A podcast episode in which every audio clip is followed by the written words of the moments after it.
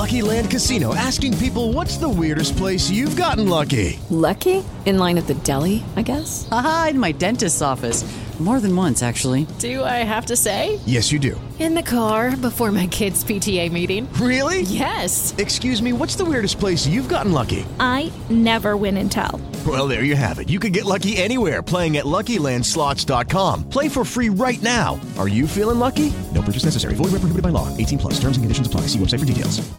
Hello, it is Ryan, and I was on a flight the other day playing one of my favorite social spin slot games on ChumbaCasino.com. I looked over the person sitting next to me, and you know what they were doing? They were also playing Chumba Casino. Coincidence? I think not. Everybody's loving having fun with it. Chumba Casino is home to hundreds of casino-style games that you can play for free anytime, anywhere even at 30,000 feet. So sign up now at ChumbaCasino.com to claim your free welcome bonus. That's ChumbaCasino.com and live the Chumba life. No purchase necessary. VGW. Void prohibited by law. See terms and conditions. 18 plus.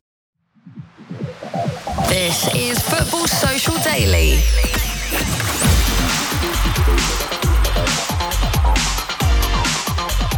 I don't think a Premier League game will ever finish with a score of 13 7, but that was the score yesterday as the votes are in on changing the top flight's loan rules, and the verdict is that Premier League clubs will be allowed to continue to loan players from sides under the same ownership. Simply put, Newcastle will be allowed to loan players in January who are also owned by Saudi Arabia's Public Investment Fund, basically a large chunk of the Saudi Pro League and all of their top class players. Manchester City will still be allowed to trade with other City Football Group clubs. You get the gist. There are loads of teams involved in this. This has been happening for ages, but why now, with Newcastle's newfound wealth, are Premier League clubs conscious of the consequences? We'll get into the nuts and bolts of that shortly on today's show, as well as looking at the latest with Everton's 10 point deduction. The Toffees have appealed as they claim the punishment isn't fair, but is it also unfair that any potential case against Everton brought by relegated clubs like Leicester, Leeds, or Burnley will be heard by the very same commission that dished out the 10 point penalty in the first place? Lots to go at on today's Football Social Daily, the award winning Premier League podcast. And because it's something dodgy to do with Newcastle on today's show, Marley's done a runner today. So it's just me and Joel with you. How you doing, mate? Honestly, am I the only mainstay at the moment? I feel like at some point viewers are going to tune into FSD and there's just going to be nobody there at one day. It'd just be you on your own. yeah, just being hi guys, and maybe the host might ask myself some questions as well. Talk to a mirror for the day. Uh, but yeah, there's always one or two. It's that time of year where everyone needs to take their annual leave and go and do the miscellaneous stuff around the house, shall we say? Didn't fancy hosting today, then, Joel? I grew into the role a little bit, but it You was dipped your just toe in the water. I just couldn't stop correcting myself. Viewers will never even see this. But I had to edit it so much where I'd be like, "Hi guys," okay, let me start again. Hi guys, and then just every time it's just so irritating. I think it's practice makes perfect, isn't it? But I do prefer to be on this side of the this side of the window sometimes, anyway. Sticking to punditry rather than presenting. Yeah, Marley's off today, of course. He's got a little baby on the way. We've nicknamed that child Baby Shola.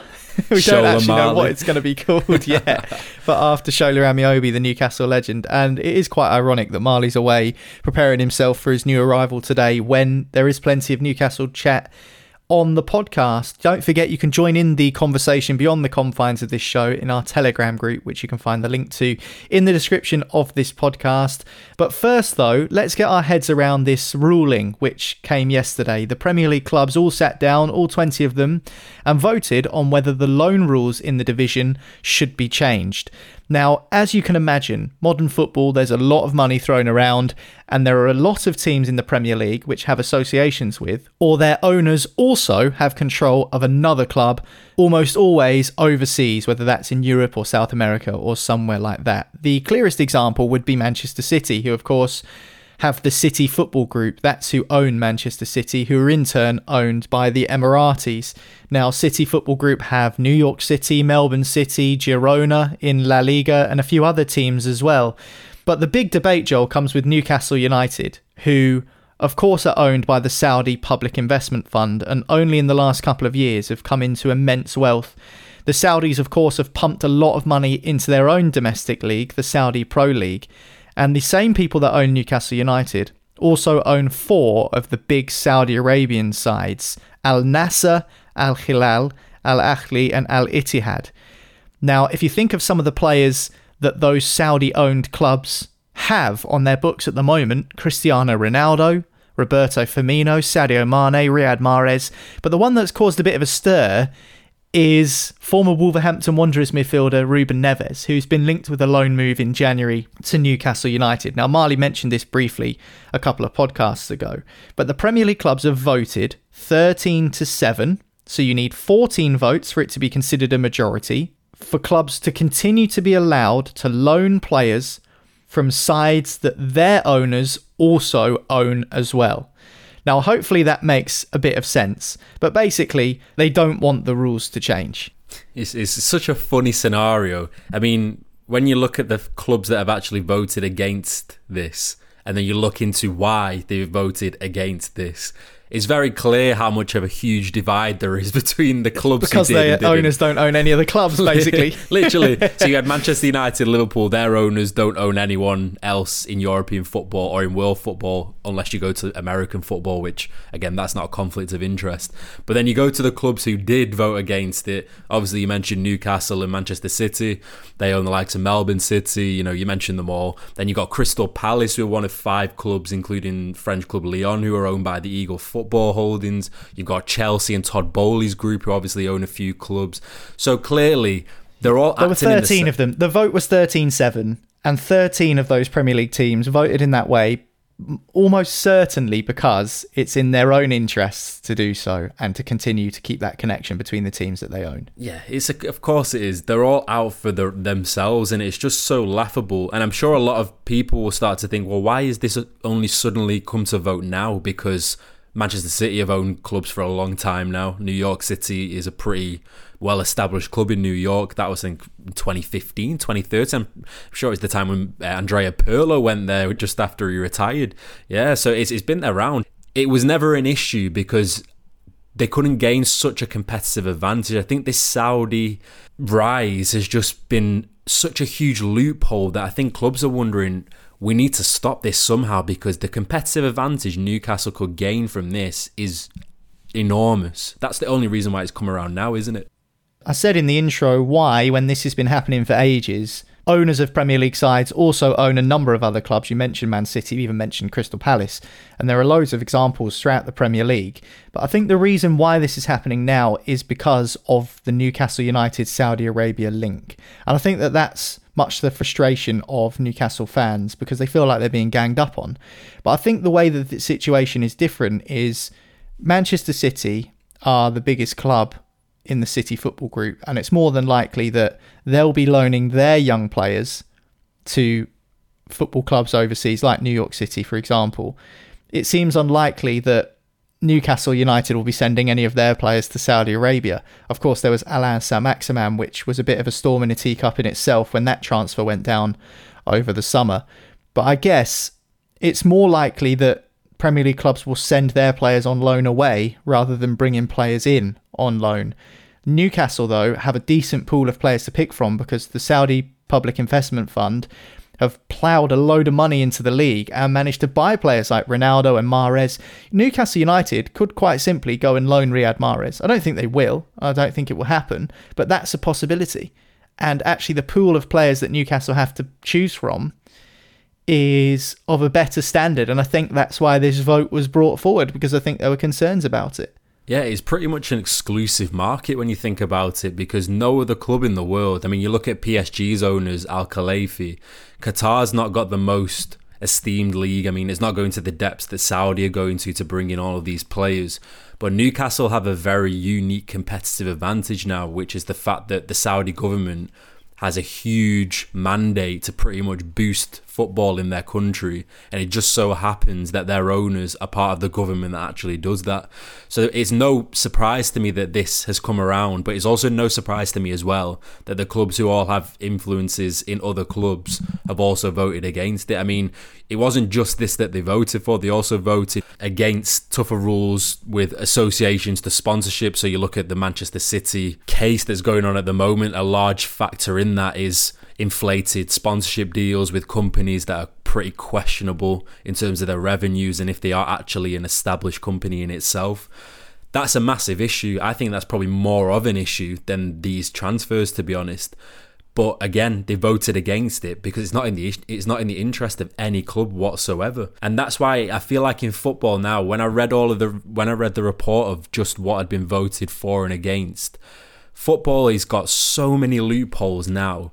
And I'm just wondering how, do we actually close this? Or is it a case of because it's so wide open and because they've let in governments by football clubs, is this the point of no return now? I think that went long ago. I think the point of no return was long in the past. It's well over our shoulders now. I think that you're talking years and years ago. I think when you look at football as a business, which we've said a few times on this show over the last few weeks, football's become a monster unto itself. People are going to look after themselves. They're going to look after their own business interests. And you mentioned the sponsorship vote there that also happened in the same meeting with all 20 clubs yesterday. There was also discussions over whether to improve the package of trickle down revenue for football league clubs, which obviously benefits me as a supporter of a League 1 team. The clubs couldn't agree on a 900 million pound package to help money trickle down the pyramid and support those clubs that basically make up the foundation, the roots of our football pyramid, which we're all so proud of. But that doesn't surprise me either the gap in quality between the Championship and the Premier League, if that gets larger and larger every season because the Premier League clubs are hoarding all of the cash and aren't prepared to share the wealth down the pyramid, it's going to be detrimental to the Premier League product. Yeah, exactly that. And I think we're already seeing a massive drift in the Premier League now. I mean, we spoke to Mike from the Unholy Trinity podcast with Everton in our last episode about Everton's situation with their 10 point deduction. And he said a pretty potent point, which is that it's becoming a bit of a seven man league. And I know in the past it's always been the same top four. But in essence, I don't really think it has been because you've always had those kind of breakaways from mid table, whether it has been Leicester City, whether it has been Brighton, um, the ones who are really well run. But I know me and Marley talked about it at length where to break into that top four and become an established top four club, that's going to take decades because you need to consistently have the financial power to pump into it. That's why Newcastle will become one of those clubs because they have the financial backing for forever. They have infinity funds to basically play with. I know they're restricted with FFP, but they will get around that eventually once their revenues start bumping up. And again, that's why I say the sponsorship situation is absolutely ridiculous because that's one way to artificially improve your revenues by getting higher sponsorship deals because it's organic. So in that essence, that's why I really disagree with it. I mean, you look in Germany and in uh, Austria, where you've got Red Bull Salzburg and RB Leipzig. That is a strange situation in itself. That's been going on for a long time now, and UEFA had to step in and make sure that they didn't have decisive influence on each other. They had to change the commercial aspects, their sponsorships to make sure that they had no direct influence. They're basically acting as individual entities on each other. Yet we saw Sesko leave last summer from Salzburg to Leipzig on what planet should that be allowed to happen? It's it's almost insider trading. If we look at the stock market, people in government still buy stock from companies that they know are about to go down or go up. That is in essence literally what is happening here, where clubs have got an advantage to pretty much rise raise their stock because they have excess funds on an offshore account, which is pretty much what Newcastle have at the moment. And that's why it has come around. And I'm starting to become a bit disillusioned by the way football's going at the moment because there's just so many damn loopholes and the Premier League are so desperate not to displease these new power players because let's not forget the Premier League approved the Saudi takeover, and there's been news that the Athletic have gained some kind of emails about the actual uh, goings about of what happened during the Premier League and the Saudi takeover, and I think more will unfold from that. So what do you do? Is it a case of just let the cats out the bag, or is it a case of getting a regulator in which we know it's not going to happen? But these clubs are not going to shoot themselves in the foot, though, are they? They're not going to do what's for the greater good. I mean, this is a competitive environment after all. It's elite sport. It is a dog eat dog world, yeah. As much as I'm probably naive to think, oh, it's a shame the Premier League clubs haven't voted to help Football League clubs out a little bit more. Why should they care? I guess is the argument. And I heard this argument during COVID as well. Why should Premier League clubs or other clubs care about certain teams not being able to afford to stay afloat because they've lost income during COVID? You know, you mentioned the COVID period there just thinking back now, that that was a massively disappointing period for football because I thought it would have been a bit of a turning point where we saw stadiums empty for the first time ever, pretty much in our history in mm-hmm. football, unless you're a Manchester City fan. and and I thought that they realised fans literally are the heartblood of the game. Yeah, they realised that saw- for about six months, though, and then they went back to their just normal yeah, ways. exactly. It was only a small little recency bias of oh my god, our revenues are going down, our sponsorships are falling because we've not got the match day revenues coming in, and all the players were talking about how we all miss the fans because they make the atmosphere. And then what did they go and do? They charged people fifteen pound a game to watch it on TV, which nobody was buying. Then allow people into the stadiums and then create a super league because they were scared stiff of losing any more revenues and they had to make it up somehow. So we they revealed their true cards, which is like you just said, they're only in it for their own interests. The fans are literally a byproduct now of football. I feel like they are in the belief that without fans going to the stadium they would survive because they've got overseas people who can pay good amounts to actually watch it overseas and that's my true Which is different in the football league where there aren't enough You overseas rely on fans. the people going to the games, yeah. Absolutely, yeah. So, you know, I, I totally hear what you're saying. And actually, I mean, some of the arguments thinking back now, because what are we coming up to four years nearly since coronavirus swept through the world? Clubs putting their players on the furlough scheme, and that's not what I pay my taxes for, not to pay professional footballers. So I'm pretty glad that that was U turned very quickly.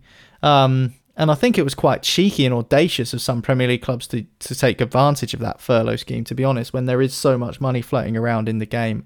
But just finally, then on this, before we move on and talk about Everton in a second, the clubs have voted against this ruling about changing the loan rules. Do you think we will see any clear examples of that coming to fruition? And when I say of that, what I mean is if Newcastle loan Ruben Neves, for example, in the January window, is it really that big of a deal?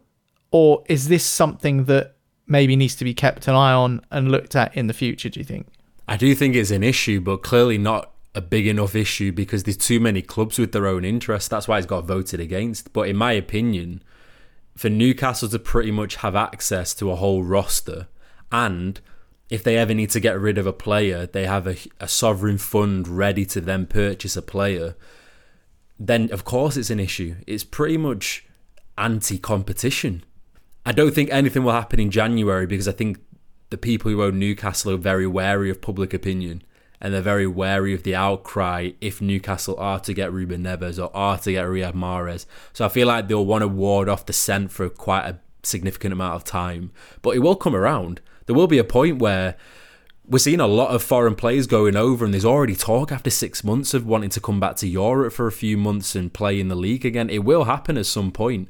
But again, how do you stop it? I mean, even at my own club, Manchester United, you've got Jim Ratcliffe coming in, whose group owns Nice, and we've been linked with Todibo, their centre back. And then you'd have to ask me, is that a conflict of interest? Because they both own both groups, or Jim Ratcliffe owns part of Manchester United to be, and he owns Nice. So is that a conflict of interest? So it's a massive, massive bag of worms, which I don't think can be regulated anymore because there's too many clubs who will abstain from it because they are not part of that other group of teams who are not benefiting from it, and that's the issue we have. All right, well, that's it for this part of today's Football Social Daily. Next up, we're going to talk about Everton. We did a special podcast on Everton on Monday where Mike from the Unholy Trinity Everton podcast came on and really defended his club passionately. And you can hear that episode as well as our take on their 10 point deduction for breaking Premier League profit and sustainability guidelines on Monday's episode by scrolling back in the timeline to find it. Next, so we are going to discuss more about that 10 point deduction. We'll talk about it next.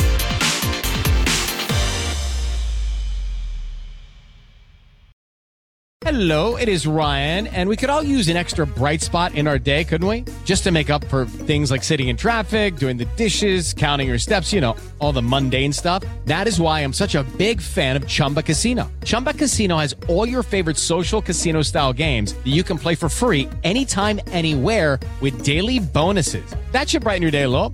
Actually, a lot. So sign up now at chumbacasino.com. That's chumbacasino.com. No purchase necessary. VGW. Void were prohibited by law. See terms and conditions. 18 plus.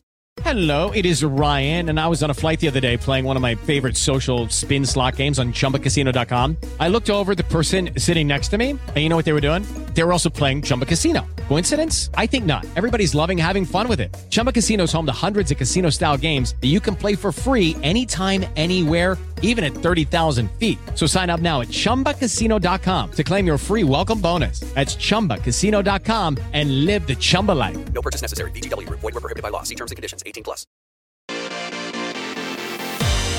Welcome back. This is Football Social Daily, an award winning Premier League podcast. I'm Niall, just me and Joel today. Marley's away doing some.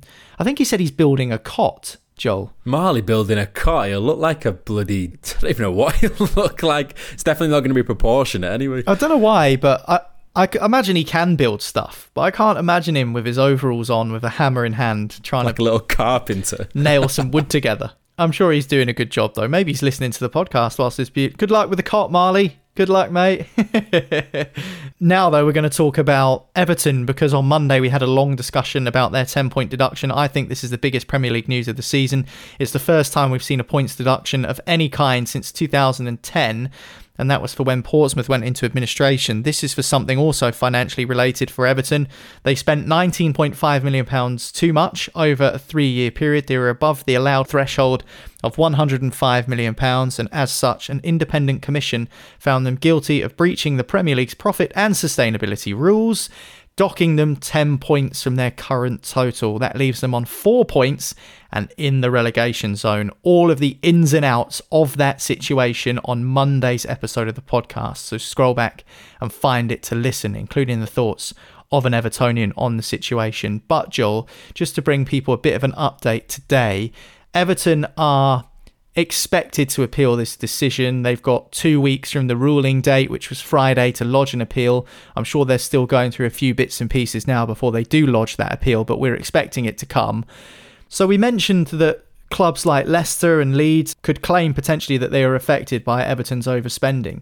The same independent commission that docked Everton the 10 points will be the ones to oversee the hearing if those clubs decide to sue Everton. Is it fair that it's the same commission that then hears that case, or do you think there should be a new board put together? Yeah, it's very, very strange. And I know Everton fans for sure will have massive grievances about that.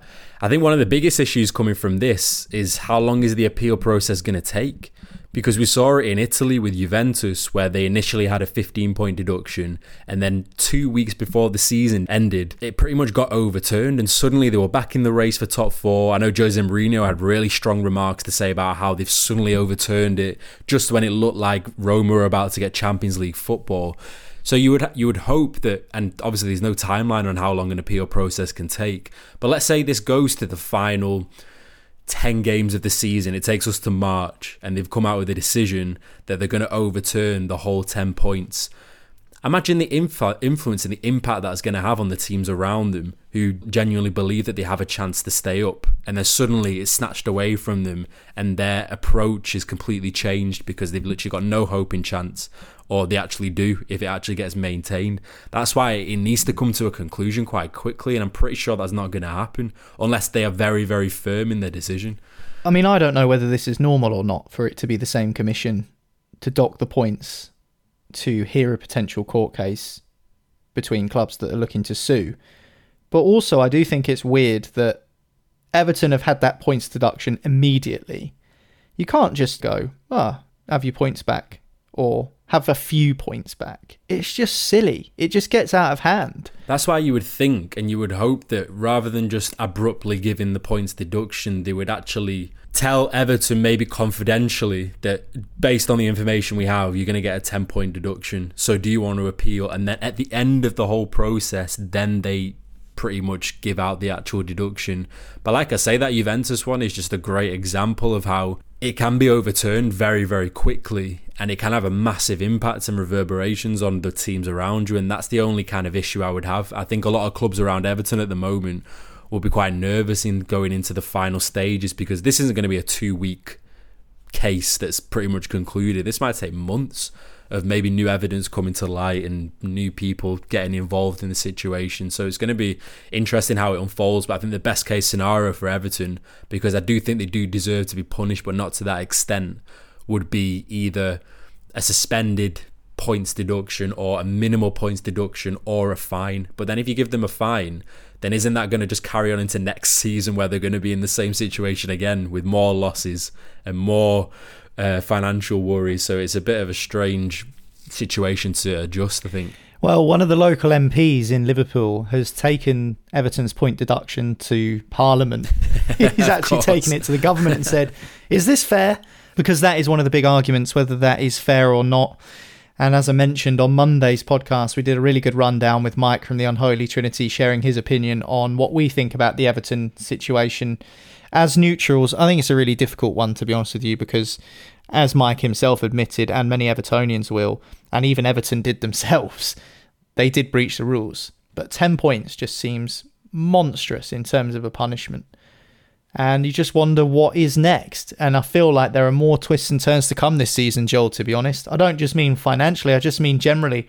It feels like every couple of weeks we've had some sort of scandal or piece of big breaking news that sent shockwaves through the Premier League. There's just all sorts of stuff going on. It, I just want this season feels quite turbulent so far. This goes to the saying with great power comes great responsibility, and it feels like the Premier League just don't know how to manage all of this now because they have a lot of power in their hands and a lot of responsibility in their hands to actually make the rules, make the boundaries for these clubs. And you're right, it feels like if it's not VAR causing a load of nonsense on the pitch, it's owners overseas and it's owners and other countries getting involved in football and dipping their hands in the pies and creating new rules and loopholes.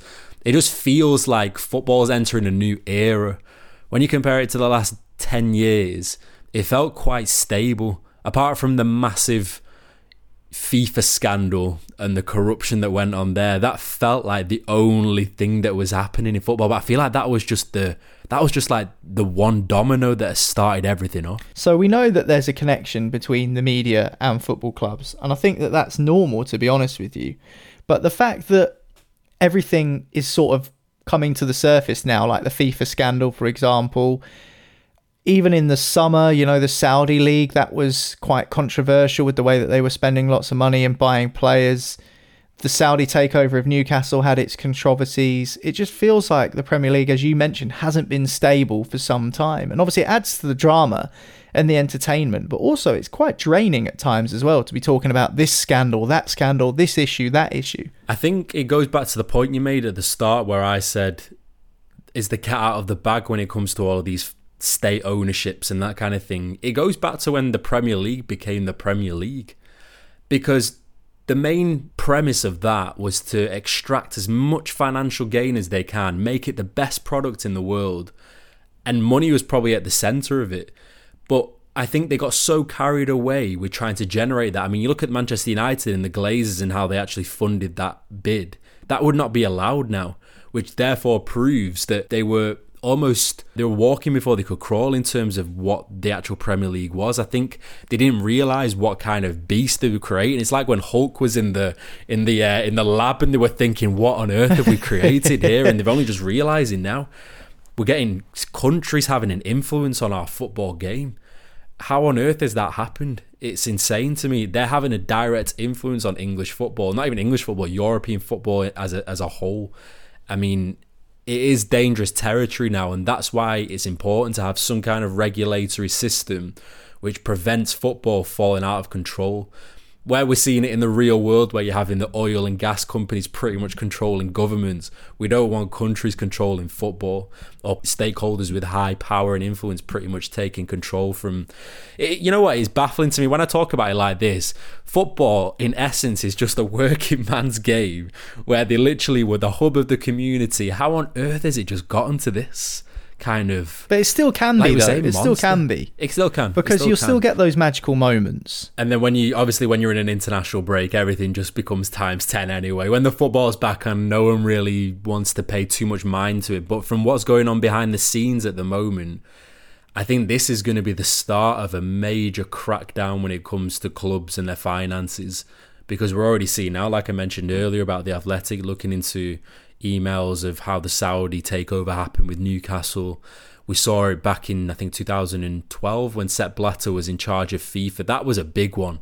Because if you're going to have a governing body of your football as a whole being and admitting to corruption, you've got a massive, massive problem. When you've got Michel Platini and Sepp Blatter having to leave the leave the literal power that controls football because of corruption and bribery, you've got such an issue. And that for me is just in itself summing up what football is at the moment, where there's just too many people with too many interests in their own self interest. How do you stop it? I mean, it's going to take a good crackdown like we're seeing now. It's a good League. point, really, when the literal head of FIFA is corrupt.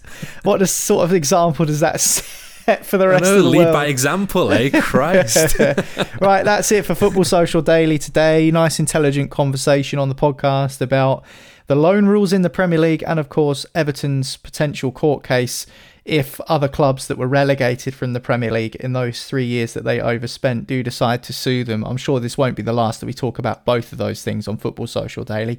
But if you do like the podcast and you want to join us every single time a new episode is released, the best thing to do is hit subscribe or follow on your favourite podcast platform, and that way you won't miss an episode. You'll be notified when a new one is released. Marley's off building his cot for the rest of the day, so me and Joel are going to turn it in for now. That's it for Football Social Daily. We'll catch you next time. See you then. Social Daily is a voice work sport production for the Sport Social Podcast Network.